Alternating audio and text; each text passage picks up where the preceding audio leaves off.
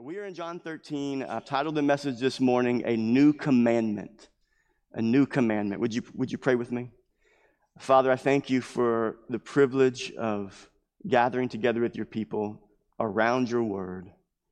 God, it, it is your word that is life to us. It is your word that, that speaks to us. Lord, you have spoken to us most clearly through your word, and we can trust it.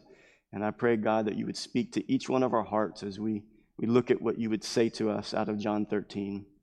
And I pray that you would help me this morning to open my mouth, to preach your word, and to exalt Christ. We pray this in Jesus' name. Amen.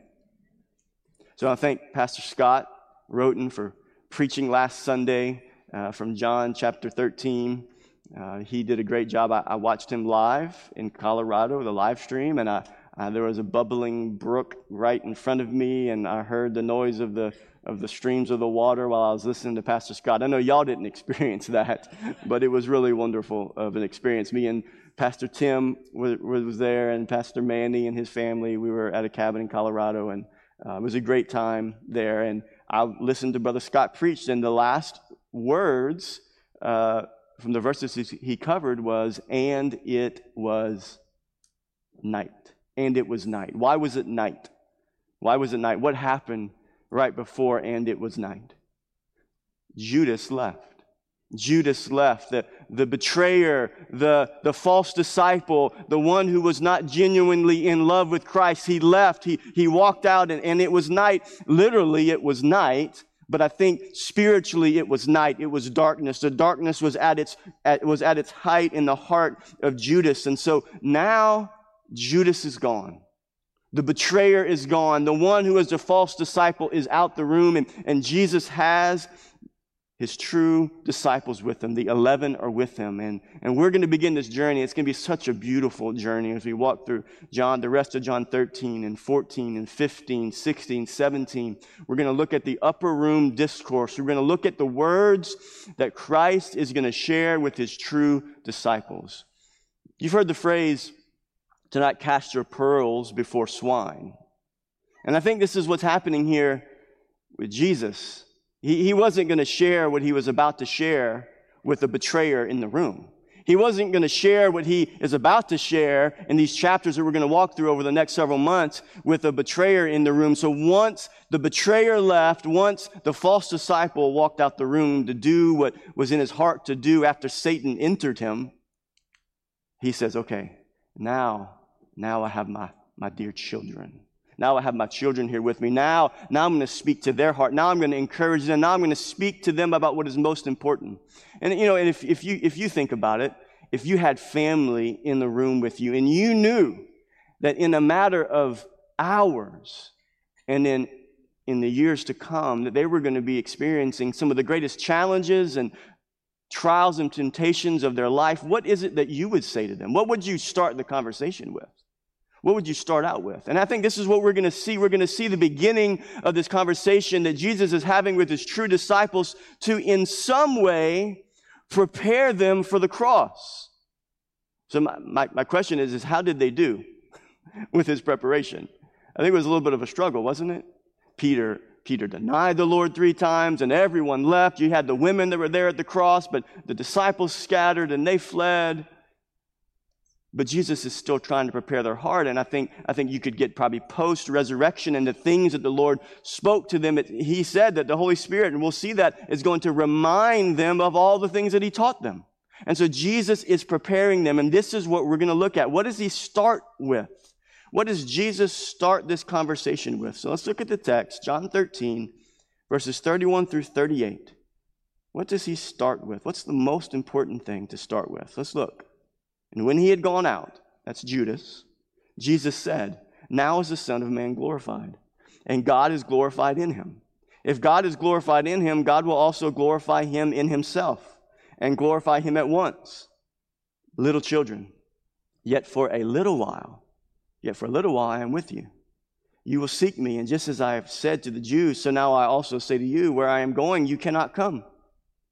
A new commandment I give to you, that you love one another just as I have loved you, you also are to love one another. By this, all people will know that you are my disciples, if you have love for one another. Simon Peter said to him, Lord, where are you going? Jesus answered him, Where I am going, you cannot follow me now, but you will follow afterward. Peter said to him, Lord, why can I not follow you now? I'll lay down my life for you. Jesus answered, Will you lay down your life for me? Truly, truly, I say to you, the rooster will not crow till you have denied me three times. Wow. What a text. Isn't that amazing? This scene. Judas just left. Judas just left, and Satan entered him, and he left. And Jesus said, Whatever you're going to do, do quickly, Judas. Go out. And, and he's, he's, he's, he's looking for the 30 pieces of silver. He's, he's ready to betray Christ. And Jesus leans in to his disciples, and he says, You cannot come with me now. Now, what he's not saying here is that they cannot come with him to heaven. He had already said that to the Jews in, in John chapter 8. He says that he told the Jews in John chapter 8, Your father's the devil. You can't come with me to heaven, right? But what he's telling them here, he's telling these true disciples, he's saying, I'm going to the cross to do something that you cannot do right now. And I now is the Son of Man glorified. Now will the Father be glorified through the Son. So what he's saying here in this first section to the disciples is, is, is I'm going away to do something that you cannot do. Only I can do this. Only I can absorb the wrath of God for sin. And this is what he's saying here. But then he leans in and he says, okay, here's what I want you to know. Here is a new commandment. And, and so this is what we're going to look at primarily. We're going to look at this new commandment that the Lord has given. This new commandment. And then we're going to look at the impact of that commandment. And then we're going to close with looking at the difficulty that comes in obeying this command. So we're going to look at the commandment, the impact of that commandment, and the difficulty that comes in obeying this command. So the first thing we see is that we are commanded, point one, to love one another as Christ loved us first. Isn't that what the text said? We are commanded to love one another as Christ loved us first. Look back to John 13, verse 34. After Jesus said, It's time for glory, the cross will bring glory. The Father will be glorified through my commitment to the cross. Then he leans in to his disciples and he says, in essence, he's saying, Come in close, listen to what I have to say. A new commandment I give to you that you love one another. Just as I have loved you, you also are to love one another. Why, why, did Jesus say a new commandment? Was it, was it a new command to love people? Was that a new command? No, no, it was not a, it was not a, a new command. It, it, it, was, it was a command in the law of God. Look at Deuteronomy 6 5. You shall love the Lord your God with all your heart, with all your soul, and with all your might. So the, a love for God was an old command. It was a command that, that they knew and understood. And then also in Leviticus 19, not only are you to love God, but you're to love what? You shall not hate your brother in your heart, but you shall reason frankly with your neighbor, lest you incur sin because of him. You shall not take vengeance or bear a grudge against the sons of your own people, but you shall love your neighbor as what? As yourself.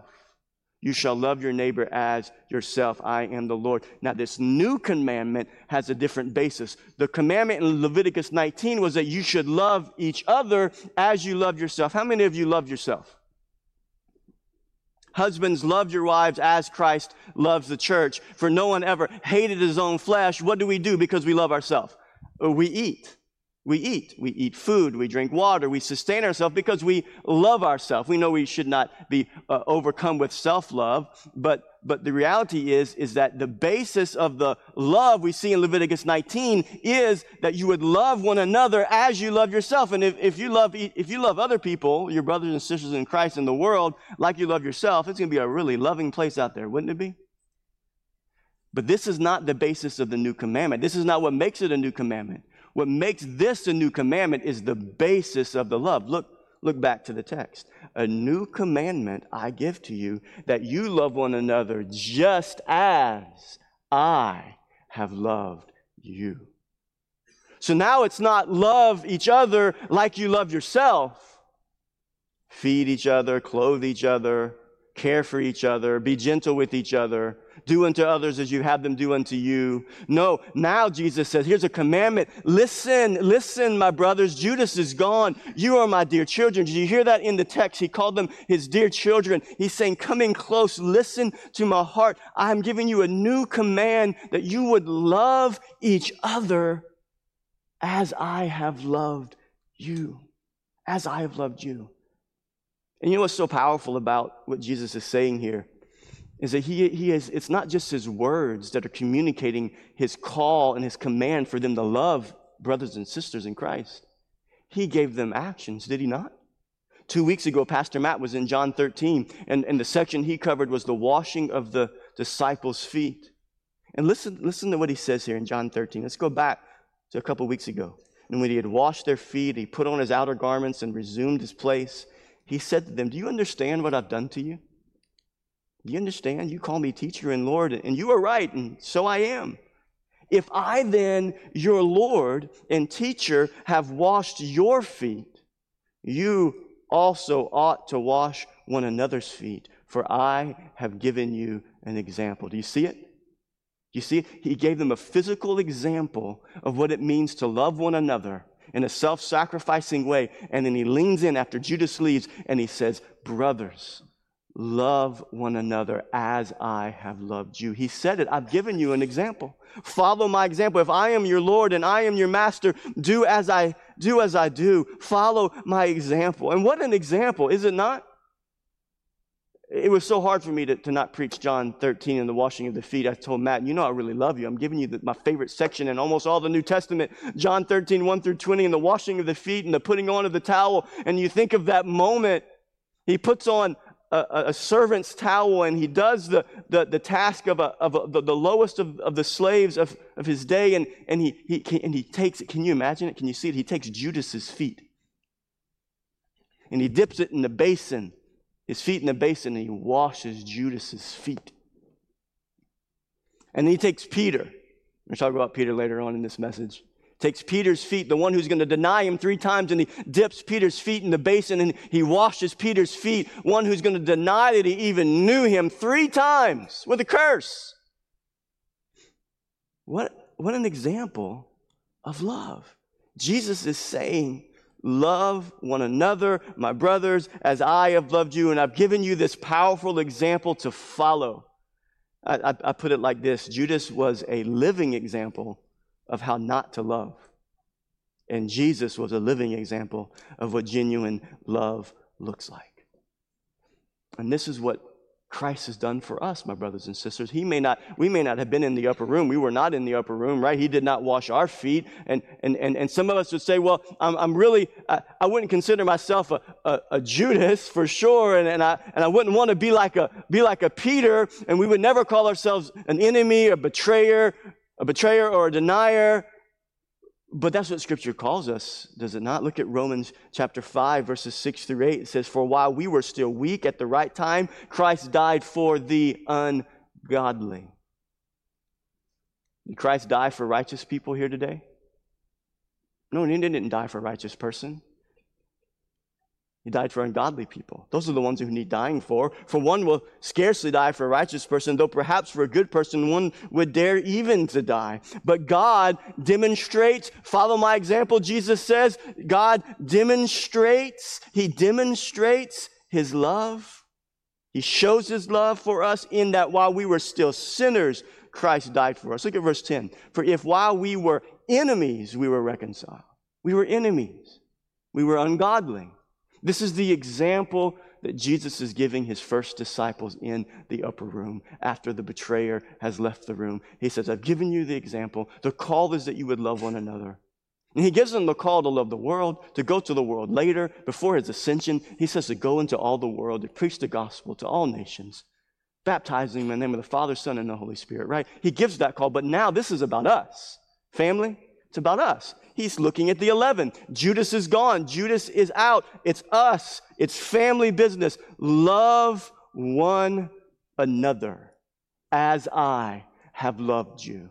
I laid down my life for you. You were enemies. You didn't want anything to do with me. You were my, you were my betrayer. You were my denier. And I've given you this example. What an example our Lord has given us. That that's how we should love one another. I know many of you, you probably you might remember, and I talked about this in 2019 when it happened, but there's a story, an example of this type of love. If you remember the story of Amber Guyger, she was a police officer, off duty police officer, and she gets off late after a shift and she has her, her weapon with her and she lives in an apartment complex and she, she gets, walks up to the wrong floor. And so her room, I don't remember the exact whether her room was on top or below, but she walks to the wrong floor.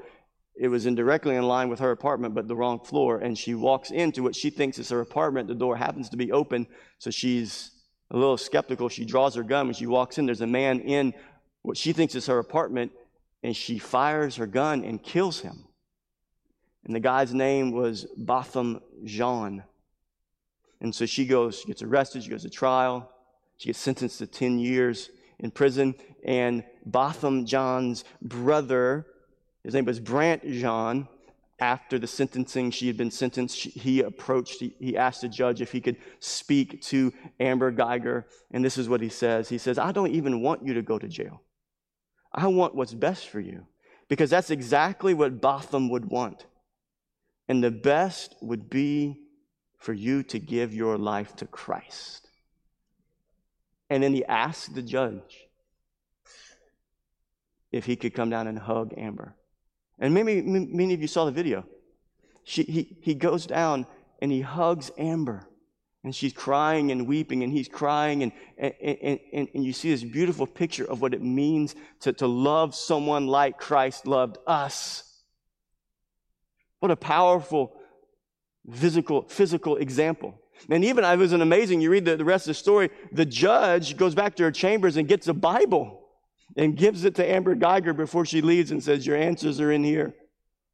What a powerful story. What an example in today's time, but what an example of love that Christ has showed us. So, so my question for us today as we, we think about this commandment that God's given us to love one another, the question is, what about us today? What about us? We, we have the most in common with our brothers and sisters in Christ, don't we? Some of you here today, you have more in common with people that are in this room than you have with your own flesh and blood. Some of you, you go home and your, your, your mom, your dad, your brother, your sister, your aunt, your uncle, they don't know the Lord. They're not following the Lord.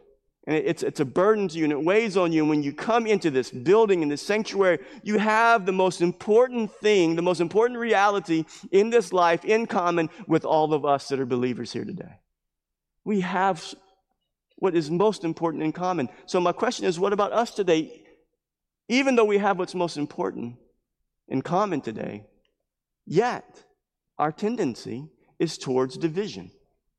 Our tendencies towards division. We're prone to division, to slander, to backbite. I'm talking about us, us, us, not the church down the street, not the church that we talk about down the street, but our church. This is family business here this morning. You guys, you guys ready for some family business? This is family business. I'm talking about our church, uh, us together, right? We, we, we, we gossip, we slander, we backbite, we believe the worst instead of believing the best. We believe the worst instead of praying for the best with one another. Sometimes we'll say things like this Did you hear about so and so? Did you hear that? How many of you started a conversation like that? Lord, help us. Can you believe what they did? Can you believe what they said? You know what I, I think is so powerful about this example that Christ is giving is that, is that he knows that they need each other. Those 11 disciples in that upper room, he starts the conversation, this beautiful discourse we're going to walk through over the next several months. He starts it off by saying, brothers, love one another as I did with self sacrifice, with humility, love as I have shown you love. Why? I think what he's saying is, is because you need each other. You are all that each other has. He knows what they're about to walk through. He knows that where they're at, the Roman Empire is going to is to try to is to begin to kill them off one by one because of their faith in him. And he knows that they are all that each other has. And, and, and the same is true for us today, my brothers and sisters. May we never be guilty of slander and backbiting and gossiping amongst each other. May we love one another, pray for one another, support one another, care for one another. May we, here's, here's such an important one right here. May we believe the best about each other. Would you believe the best about each other? The one to your right, to your left, behind, in front? Would you believe the best instead of believing the worst? When you hear what appears to be bad news, would you say never? I would never believe that about my brother and sister in Christ until I know it personally. I'm going to believe the best. I'm going to pray for the best. Right? Our Lord knew that this is what they needed. And you know, the truth is, is that we are part of a new community that was birthed after the resurrection of Jesus Christ, and we truly are a family. And so, as a family, here's our call. This is, the, this, is, this is the walking point for this first section here. We believe the best. We work things out. We work things out. We pray for one another. We agree to disagree in a spirit of, of unity. How many of you ever disagreed with a brother or sister in Christ? How many of you have, have had relationships that have ended with a brother or sister in Christ and you think, I, I, I didn't want that, this is how it happened? May we strive hard to work together with one another in unity when we disagree. May it be true of us that we agree to disagree in a spirit of unity. And here's, here's the most powerful one, I think. We work together for a common purpose. We work together for a common purpose. Like, like this back to school outreach. This is an amazing opportunity. We work together for a common purpose. You know, the work is great, my brothers and sisters. The work is great. Think, think of all the people that are in our community that don't know the gospel of Jesus Christ. All the people you drove past to get to church here that are still in their bed, still at home, aren't going to church anywhere. Think about all the ones that you work with and you go to school with. The work is great, and we need each other. And the commandment from our Lord is that we would love one another. So, how serious does our Lord take love and unity within a local body? Well, I, think he takes it serious and he shows us there are 59 one another's, one another statements in the New Testament. Love one another, care for one another, greet one another, encourage one another, pray for one another. There's 59 of those statements. 14 of them is a call to love one another. I think it's in your handouts. It should be in your handouts. If you flip your handouts over, it should be there, or you should have a separate handout. Do you have the list? The 14 love one another. That is the most of the 59. The, the second most of the one another's is four commands to greet one another with a holy kiss. So, which ones do y'all want to work on? You want to love one another or you want some kissing to go on? Which ones would you guys like? Well, 14 times we're called to love one another. So, I'm going to kiss on my wife, you can kiss on your spouse, and we'll be good. But I, I think it's the idea of hospitality and genuine brotherly love. Um, but that's how serious God takes loving one another. Christ takes us loving one another. 14 times in the New Testament, we are called to love one another. Amen? So that's the first thing we see. We are commanded to love one another as Christ loved us first. Secondly, here's a second thought because loving one another as Christ loved us will validate our witness. We're commanded to love one another as Christ loved us first because, secondly, loving one another as Christ loved us will validate our witness. Look back to the text, John 13. A new commandment I give to you that you love one another just as I've loved you. You also are to love one another. By this, all people will know that you were my disciples if you have love for one another. So now, Jesus shifts from the new commandment that he gives them to love one another to the implications of the command. And notice the phrase that he uses. He says, By this will all people know. People will gain knowledge by how they see that we love each other. And this, this, these words, by this you will know, uh, John uses that language a, uh, a, a, lot in, in his gospel, but then in his little letter, 1 John, 15 times in 1 John, he uses this phrase, by this, in some kind of way, by this, this is how you're going to know. Here's, here's three of them. Uh, this is 1 John 2 5. Whoever keeps his word, by this we may know we are in him. Uh, 1 John 3 9 and 10. No one born of God makes a practice of sinning. By this it is evident who are the children of God. And then 1 John 3 18 19. Beloved, let us not love in word or talk, but in deed and truth. By this we shall know that we are of the truth. So, by this, all people will know. So, because of our love for one another, because of the way we, are, we care for one another, we love one another, we, we support one another, we believe in one another, we believe the best instead of the worst, we don't gossip, backbite, slander, we support one another. By that, all people will know that you are my disciples. Well, who are the all people? Well, all people, the implication is not only will brothers and sisters in Christ know that you're a believer because of the way you love each other. But the implication is, is that the world will look at that and will say, wow, look at how they love one another. Look at, the, look at how they support one another, care for one another. The outside world will take notice. Jesus is saying that the world will look at how we treat each other and how we act different, and they will take notice. By this, all people will know. So that, there's an overarching uh, thought here. Here's the overarching thought. thought. Believers should be different, live different in the middle of a pagan society. That, that, that's the overarching thought, that our life should be different. And, and one aspect of a life that is different is the love we have for one another. But the overarching thought is that all of our life, all of our loves, loves for each other, the love for our spouse, the way we treat our kids, our family, the way we work, the way we live should be different in the middle of a pagan society. And here's something, here's one way to say it Christians should always be recognized by how they live and by how they love. Christians should always be recognized by how they live, by how they love. I, I, have a little caveat to say here about how we love. We should always be recognized by how we live, and, and the world wants us to be recognized by how we love, and that love has to always approve of their sin. But I want you to know that we will stand out by how we love and by, how, and, and by the way in which we love. It may not always seem loving to the world because we will hold true to what God's word says about marriage and sexuality and gender right? What it says about adultery and fornication and pornography across the list. We will hold to the biblical truth that there is one gospel. There is one way to heaven, that Jesus is the only way. There are narrow truths that we believe, and the world will say, You're so unloving because you hold to these polarizing truths. But in essence, it is the it is the most loving thing that we could do to speak the truth, to live the truth. Amen?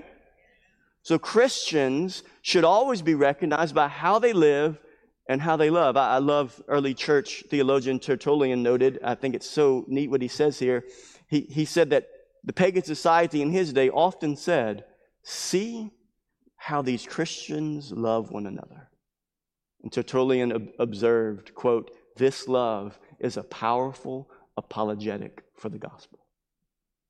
In essence, it's a powerful defense of the gospel. Is the gospel true?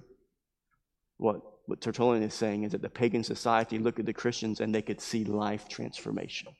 They could see that these people who were living one way now were living differently. And in the spite of persecution in the first century church, they were holding their ground. They were standing for truth in spite of the persecution. So Christians live different. Christians live different. They should be marked by a love for Christ and a love for others, and the world will take notice. Isn't that what Christ said? Do you remember the Sermon on the Mount? What did Jesus say about how a life of a Christian should look? Look at Matthew 5, 13 through 16. You are the salt of the earth. This is believers. But if salt has lost its taste, how shall its saltiness be restored? It's no longer good for anything except to be thrown out and trampled under people's feet. You are the light of the world. A city set on a hill cannot be hidden, nor do people light a lamp and put it under a basket, but on a stand, and it gives light to all that are in the house. In the same way, let your light shine before others so that they may see your good works and give glory to your Father who is in heaven. So what Jesus is saying here, and what I think Jesus is saying here in John 13 is that, is that our lives should be demonstrated by love, should be, should be seen for the love we have for one another. The world will take notice. By this they'll know. And he's saying here in Matthew that it's like we're a light in the world. So what Jesus is saying in John 13 and Matthew 5 is that there are no closet Christians. There are no Christians who are undercover. Christians.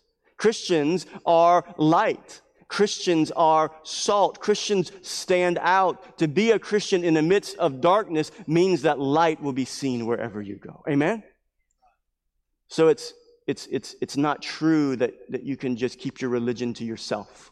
Isn't that a popular phrase? I, you know, it's, it's, it's a personal faith. It's, it's, you know, I have, my, I have my personal faith and I have my social media life. I live a certain way in social media, but, but really I am a, a Jesus person, right? And it, but, but that's private. That's just my thing that I do, right? That, that's an oxymoron. That doesn't work together with what the gospel does. What does the gospel do? When a heart's been transformed by the gospel, what does it do? It completely changes you completely changes you. completely transforms you from the inside out. This is why there will be distinguishing marks, as Pastor Manny read from Romans 12. This is why there will be distinguishing marks that will set us apart as followers of Jesus Christ. Or said, an, an, said another way, Christianity is not a religion of outward works that make you a Christian, but rather of faith in Christ whose resurrection power dwells in believers to transform them from the inside out. Amen? That's the difference. We're not a religion that we hide off in the corner and our life is not transformed by it. And we go, we're Christians, we go to church for Christmas and Easter, and it has no impact in our everyday life. That's not Christianity. It's not possible. The gospel will change you from the inside out. Amen? You remember, you remember what happened to you whenever your heart was pierced with love for your spouse to be? You remember that? Oh, I remember. I remember the first time I told her that I loved her. I remember that moment. We're standing outside in her dad's driveway on Sugar Ridge Drive, and it was like we had said we weren't going to say that we loved each other until we knew we were going to get married, right? We made this commitment. She wouldn't let me hold her hand. I couldn't kiss her. I mean, it was just like I was working hard for everything I could get. And I mean, this love was welling up in my heart, and I'm looking at her, and I, you know, I'm not getting in, any loving in any other way, but I had so much love to share it. I looked at her and I said, I love you. Just like the spontaneous combustion. I love you. And she looked at me, she's like, I love you too. And it's like instantly we knew at that moment we just got engaged. we knew we got engaged in that moment because we had made a commitment that we weren't going to say we loved each other until we were ready to get married. It was like, hey, I guess I just got engaged. but you remember that moment when love pierced your heart for your spouse to be? What happened? It started in here and everything changed. Everything changed. Your whole life was changed for the good. The sun rose and set in your in, in, in, Estelle's face. Like it was every, I woke up thinking about her, went to bed thinking about her. I talked to her on the phone, the landline phone, when we woke up, when we went to bed. I wrote emails to her on AOL. Email. Back in the day, she wouldn't get a cell phone. I just, I was enraptured with her, and I still am. Everything changes. It changes. So, what about you? Has everything changed for you? Do you have a relationship with God that is based upon how good you are? The works you do, the church attendance you perform, the sacraments that you do, right? How about you? Has everything changed yet? Are you still in a religion? Have you transferred over into a relationship with Christ? Has the gospel transformed your heart? Or said like this, the good news, here's the good news. The good news is that there is nothing you can do to save yourself, and that salvation is completely because God set his love on you. That's the good news. And that's the gospel. When that good news grabs your heart, your whole life changes.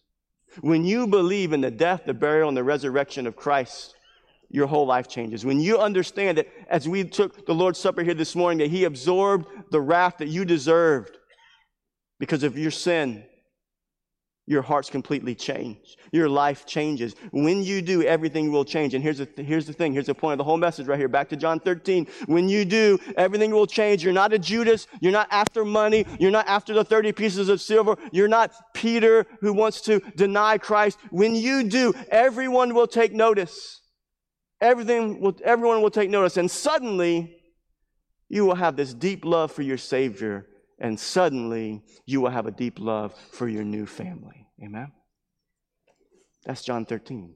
Brothers, come in close. Listen, listen, listen. The betrayer is gone. Judas is gone. He really wasn't enraptured with my heart. He really didn't believe. You believe. You're my disciples. And I'm telling you what you need to know is, is you need to know that, that you have each other's back. You need to know that if any, if no one else believes in you, no one else prays for you, no one else supports you, you need to know that your brothers and sisters will. So I need you to love one another just as I showed you by washing your feet. Can you imagine what it would have been like? Just a little side note, not in my notes here. Can you imagine what it would have been like when the disciples thought back to that upper room foot washing? We get the privilege of knowing the whole story, can you imagine Peter thinking back after he denied the Lord? I think perhaps when Peter wept, and we'll get to this in John chapter 20, when Peter wept over his denial of the Lord, says he wept bitterly. I can imagine in his mind he saw Jesus bent over with a towel washing his feet. And I can imagine in that moment, and there were the moments to come, they, they would have probably thought back. Do you remember when Jesus knelt down and washed Judas's feet? Can you imagine that? I guarantee you they thought about that. And that, that stirred love. It reminded them of the love they have to have for one another. And this is what we have to have. And when the world sees that, they look at this new community, they look at this family, they look at this love, and they say, man, I want that. That's what I want. That's what I want. So we're called to love one another as Christ has loved us first. Why? Because loving one another as Christ loved us will validate our witness. And lastly, this morning, as we close, ignoring this command is much easier than obedience. Ignoring this command is much easier than obedience. Let's, let's finish this text here. Back to John 13, verse 36. Simon Peter said to him, Lord, where are you going? And Jesus answered him, Where I'm going, you cannot follow me now, but you, you will follow afterward. Peter said to him, Lord, why can I not follow you now? I, I will lay down my life for you. Jesus tells him, Will you? Truly, truly, I say to you, the rooster will not crow till you've denied me three times. I, am so blown away by, by, by this reaction from Peter. Peter is constant entertainment when you read about Peter and his responses. Uh, Jesus, Judas leaves. Jesus, in essence, says, Dear children, come in, listen to what I have to say, love one another.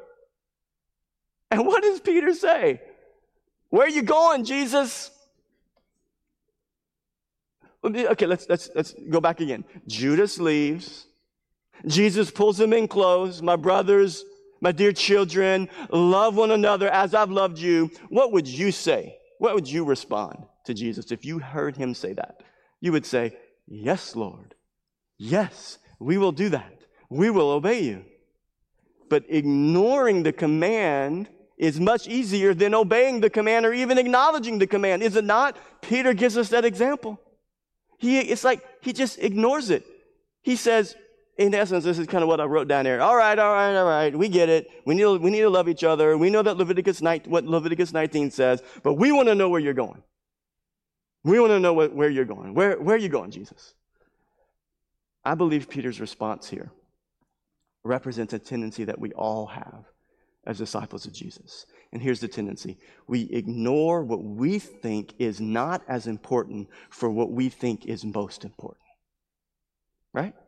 That's what Judas did. I mean, excuse me, that's what Peter did. Peter, Peter ignored. He didn't respond to Jesus' new command. You would think it'd be important. Here, here's a new commandment, right? This is a new commandment. And he ignores it and says, I'm really not worried about what you just told me I need to do. I'm worried about where you're going. And we do that. We ignore what we think is not important in God's word and we, we do what we think is most important. And a lot of the times, the things that we think are not important are the things that the Lord is wanting to press into our hearts. We are just like Peter. We're just like Peter. I mean, so think about it a, a, a little more. Peter's response is, is, in essence, a rejection of what Christ has just commanded him to do. And so, what do we see in Peter's response? I, I think we see four things here. We see, uh, I kind of coupled them. We see immaturity and ignorance don't we? Immaturity and ignorance. What does he say to Jesus? After Jesus says, Love one another as I've loved you, he says, Where are you're going. And he says, Why can I not follow you? Immaturity and ignorance. He doesn't understand. So we got to cut him some slack, right? He doesn't really fully get it yet. But it's immaturity and ignorance. And a lot of times that's, that's how we respond to God's word. We're immature and we're ignorant about things. And so we will ignore what God's word says because we're just immature in some areas. We're just like Peter. Well, here, here's the, the other coupling of, of what we see in Peter self assurance and pride. What does he say? I will lay down my life for you. Why can I not follow you? And I'll lay down my life for you. I'm going to go with you, Jesus. and I'll lay down my life for you. I'm going to do it. Self assurance, pride. I got it. I can do it. I don't need help.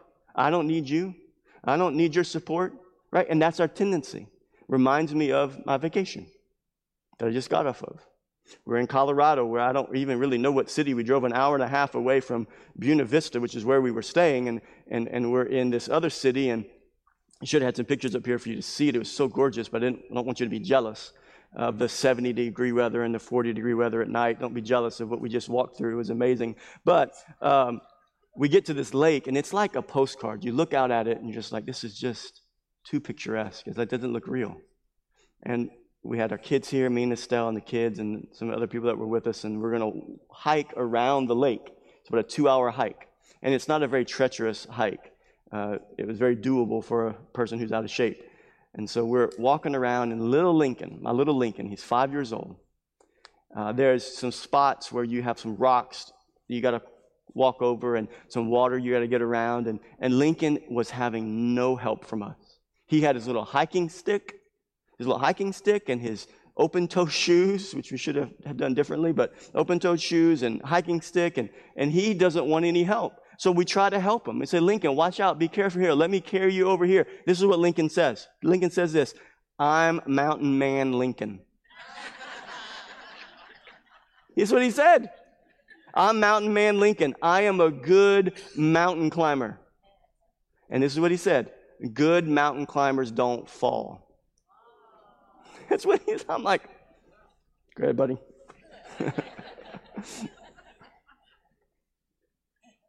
And, and I think, I think Jesus is saying to Peter and the other 10, love one another as I've given you an example to follow. And Peter, like Lincoln, is saying this. He's saying, I'll do it my way. I got it.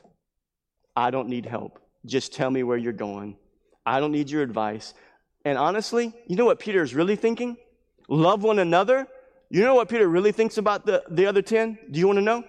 We can know. I think he's saying, I don't need those other guys anyway. How do I know that? Look at Matthew 26, Matthew's account of this upper room discourse. Peter, Jesus says that they were going to fall away. Peter says this. He says, He answered Jesus, though they all fall away because of you, I will never fall away. You imagine that? You imagine that room? Same room, same discussion. The 11 are in there. Jesus starts talking about falling away. You're going to deny. You're going to fall away. And Peter stands up. He looks at the 10. And I can imagine he points, though they all fall away, I got this. I'll never fall away. I'm Mountain Man Lincoln. I'm Mountain Man Peter. I got it. I don't need those guys. I don't need them. I'm doing it. I'll be on my own. Isn't that so much how we are? Love one another. I don't need you. You right? That's what we think. I don't need you, Pastor Ben. You don't need me. I got my life. I do my thing. I just come here for an, an hour and a half, maybe two hours on Sunday. Uh, I, I, don't really, you know, this is just my thing that I come every now and then. I, I'm, I'm good. I'm mountain man, fill in the blank. It's not true. It's not true. We need each other. We need each other. So, so, so what's the good news for the Peters and the Lincolns here today? I, we're Peter, we're Lincoln, right? What's the good news? I think Sinclair Ferguson answers this question in his book, Lessons from the Upper Room. Listen to what Sinclair says. Chapter 13 of John pinpoints the needs and the failures of a disciple who, notwithstanding, really did love his Lord. Speaking of Peter. For such, Christ shed his precious blood. It was for the Simon Peters that he laid down the garments of glory, became a servant, bore the burden of our sin, and rose and ascended in majesty. It was so that the Simon Peters and all those like him might join him at the marriage supper of the Lamb. The good news is that Jesus laid down his life for those who think they don't need him who those who think that they don't need his commands, those who don't think they need his word, those that are self-assured, those that are proud, those that are arrogant, those that are ignorant.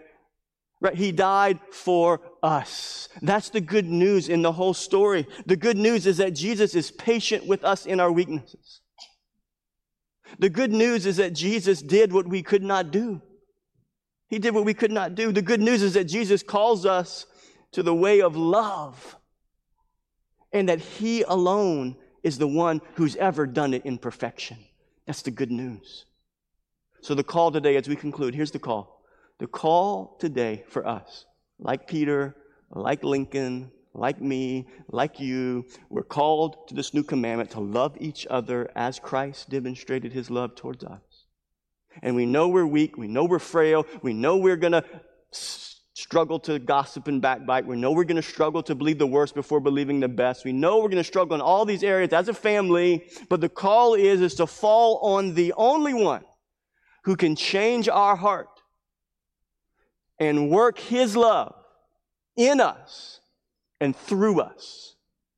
Through chapter 14 of John, through the power of the Holy Spirit. Amen. We can't do it in our own strength. It's through the power of the Spirit. We're going to talk about the Holy Spirit's work over the next few weeks through the power of the Holy Spirit. Amen? So I want to end like this. I want to end reading the way of love. In your Bibles, it may be titled that, the way of love, 1 Corinthians 13. It's the way of love. And Jesus is the only one who perf- perfectly demonstrated this way. This is the way of love. If I speak in the tongues of men and of angels, but have not love, I am a noisy gong or a clanging cymbal. And if I have prophetic powers and understand all mysteries and all knowledge, and if I have all faith so as to remove mountains, but have not love, I am nothing. If I give away all I have, and if I deliver up my body to be burned, but have not love, I gain nothing. Brothers, love, sisters, love one another as I loved you. How did Christ love us? Verse 4 Love is patient and kind. Love does not envy or boast. It is not arrogant or rude. It does not insist on its own way. It is not irritable or resentful. It does not rejoice at wrongdoing, but rejoices with the truth. Love bears all things, believes all things, hopes all things, and endures all things. Amen. The way of love, the way of Christ.